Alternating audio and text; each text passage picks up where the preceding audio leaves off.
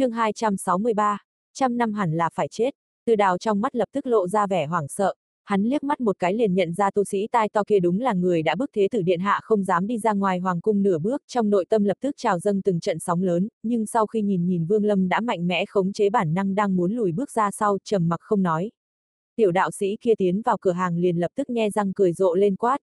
Sư phụ chính là hắn, chính hắn đã đả thương đệ tử, tiểu đạo sĩ chỉ vào Vương Lâm, hắn quay đầu lại bỗng kinh ngạc phát hiện sư phụ hắn không ngờ không nhìn vào người này mà đem ánh mắt dừng trên các tượng gỗ điêu khắc ở xung quanh. Vương Lâm Thủy Trung không nói gì, nhàn nhã ngồi uống rượu, ánh mắt nhìn lướt qua trên người hai người rồi thu trở lại. Tu sĩ tai to kia có chút cẩn thận nhìn ở các đám tượng gỗ điêu khắc, bỗng nhiên ánh mắt sững lại, dừng ở hai tượng gỗ điêu khắc phía trên. Hai tượng gỗ này đúng là điêu khắc người văn sĩ trung niên và lão bà của Bạch Vân Tông. Đại tu sĩ nhìn hồi lâu, mỉm cười dường như không xem mình là người như người lạ tự nhiên ngồi xuống ngồi ở đối diện Vương Lâm. Đạo hữu có thể cho tại hạ uống một chén chứ? Tu sĩ tai to ôn hòa từ trong túi chữ vật lấy ra một cái chén. Vương Lâm liếc mắt nhìn người này một cái, bầu rượu trong tay ném về phía trước tu sĩ tai to bắt lấy rồi rót đầy một ly. Sau khi một ngụm uống xong, mắt lộ ra ánh sáng kỳ dị tán thưởng nói. Hương vị tuyệt lắm, Vương Lâm cười khẽ nói. Nếu thích còn lại hơn nửa bầu tặng người đó. Tu sĩ tai to cười ha hả cũng không cự tuyệt, lại rót một ly uống vào. Ngưng lại một thời gian để thưởng thức thở dài từ trong sâu thẳm. Cảnh giới đạo hữu so với tại hạ cao hơn một đường, dùng cõi nhân gian để hóa phàm, bội phục. Vương Lâm tay phải vừa lật trong tay lại có thêm một bầu rượu, uống một ngụm nói. Đạo hữu cũng lấy đệ tử hóa phàm, dùng thân phận là thầy, là cha mẹ để cảm ngộ thiên đạo. So với cách của tại hạ thì cũng có cùng hiệu quả như nhau, làm gì cần hâm mộ người ngoài. Tu sĩ tai tỏ ánh mắt như có kỳ quang nhìn Vương Lâm, gật gật đầu nói. Xem ra tại hạ quả nhiên không có nhìn lầm. Hôm nay nghe trong lời nói của tiểu đồ tại hạ dĩ nhiên có phỏng đoán, người có liên quan sự việc này có cảnh giới ngang với tại hạ, là người chuẩn bị bước vào hóa thần. Vương Lâm mỉm cười không nói. Đạo hữu không bằng hai người chúng ta cùng thi đua xem ai tiến vào cõi hư vô mờ ảo của hóa thần chi cảnh trước có được không? Tu sĩ tai to nhìn Vương Lâm khẽ cười nói. Vương Lâm vừa như cười như không liếc mắt nhìn tu sĩ tai to một cái, nói. Chỉ có điều nếu trong tâm của Vương mẫu có việc này sợ là cả cuộc đời này không thể có ngày tiến vào hóa thần, đạo hữu, lời ấy của ngươi hại người rất nặng à. Tu sĩ tai to cười ha hả, tay áo vung lên ôm quyền nói. Không nghĩ tới trong kinh đô này lại có thể gặp người như đạo hữu vậy. Tốt, tại hạ Chu Võ Thái, không biết đạo hữu xưng hô thế nào. Vương Lâm, hắn cầm lấy bầu rượu uống vào một ngụm rồi nói, Vương đạo hữu trong vòng trăm năm ngươi tất nhiên có thể hóa thần. Chu mỗ hôm nay đến chúc mừng người trước, tu sĩ tai to Chu Võ Thái mỉm cười nói, ánh mắt Vương Lâm bình tĩnh nhẹ nhàng bâng quơ nói, Chu đạo hữu nói sớm quá, theo nhận xét Vương mỗ trong vòng trăm năm tới Chu đạo hữu không tiến vào hóa thần, đồng dạng đó người đệ tử kia của ngươi trong vòng trăm năm hẳn cũng phải chết. Chu Võ Thái ánh mắt chợt lóe, trầm mặc không nói, Tiểu đạo sĩ kia trong lòng muốn trừng mắt lên nhưng nhìn thấy sư phụ và người này coi như có chút khác lạ, không khỏi phải áp chế lửa giận hừ nhẹ một tiếng thầm nhủ người này thật sự không biết điều. Hắn còn chưa bao giờ gặp qua sư phụ nói chuyện với người khác như thế, nhưng người này chẳng những không cảm kích ngược lại miệng còn nói ra lời ác độc. Ngay thậm chí từ đào cũng hiểu lời nói của Vương Lâm có chút đả thương người khác không khỏi định nhắc nhở phải cẩn thận, sợ tu sĩ tai to kia giận dữ. Nhưng khiến hắn có cảm giác kinh ngạc, tu sĩ tai to kia trầm mặc một chút chẳng những không giận ngược lại cười khổ rộ lên.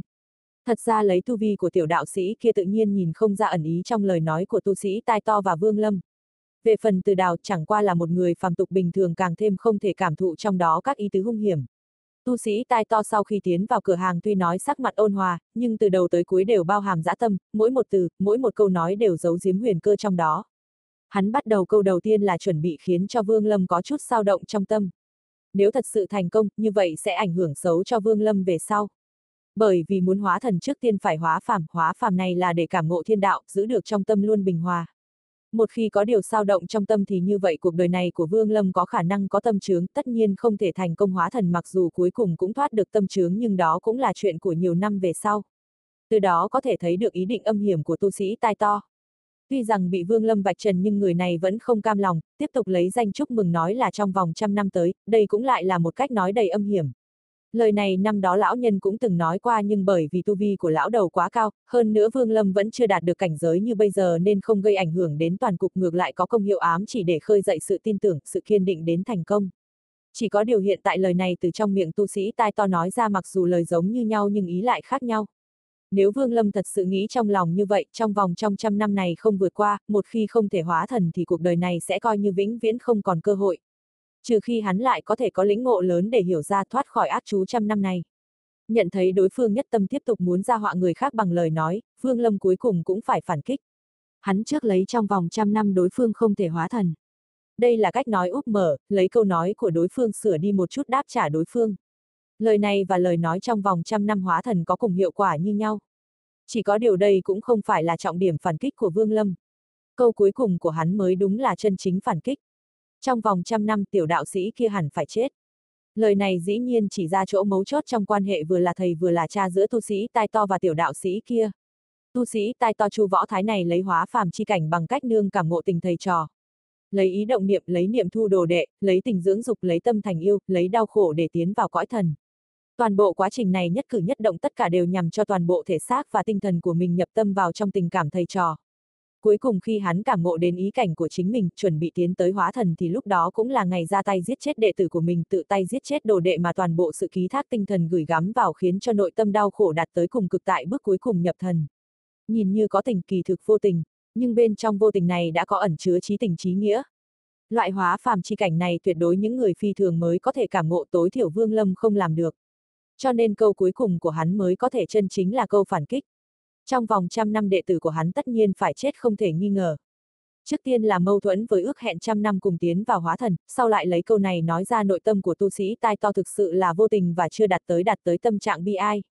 Đồng thời lại để lại trong nội tâm của tiểu đạo sĩ một chút dấu vết như có như không. Tu sĩ tai to chu võ thái cười khổ rộ lên, hắn liếc mắt nhìn thật sâu vương lâm một cái bỗng nhiên đứng người dậy, hai tay ôm quyền, trầm ngâm một chút rồi nhìn về phía từ đào nói nói cho điện hạ nhà ngươi, trong vòng ba ngày đem Vũ Đỉnh tới đạo quan. Việc này ta không hề truy cứu nữa. Nói xong hắn lại liếc nhìn Vương Lâm một cái thật sâu rồi xoay người rời khỏi. Tiểu đạo sĩ kia hoàn toàn sừng sốt vội vàng đuổi theo. Hắn cảm giác việc hôm nay lộ ra vẻ quỷ dị, sư phụ có chút khác thường không như trước kia, vì mình mà báo thù. Đồng thời câu nói kia của Vương Lâm, không tự chủ được hắn nghĩ tới, trong vòng trăm năm bản thân mình phải chết. Nghĩ đến điều này hắn không khỏi có chút run run, ngẩng đầu lên, phát hiện ánh mắt ôn hòa của sư phụ đang nhìn hắn, đáy lòng lập tức trở nên ấm áp lại. Phúc Nhi, không nên nghĩ nhiều như vậy. Món đồ chơi nhỏ làm bằng đường vì sao lại cất đi, sao lại không ăn? Tu sĩ tai to nhẹ giọng hỏi, trong thanh âm lộ ra vẻ đôn hậu. Tiểu đạo sĩ trong mắt ửng đỏ, hạ giọng đáp, đệ tử vốn tính là để giữ lại. Tu sĩ tai to mỉm cười, vuốt vuốt đầu tiểu tu sĩ mỉm cười không nói, mang theo hắn chậm rãi đi ra khỏi đường phố này. Chỉ có điều, mặt hắn mặc dù cười cười nhưng trong nội tâm đang âm thầm dậy lên, thần thức lướt qua chỗ cửa hàng của Vương Lâm một cái thật sâu, trong lòng dĩ nhiên đem người này thành đối thủ cạnh tranh lớn nhất cuộc đời của mình.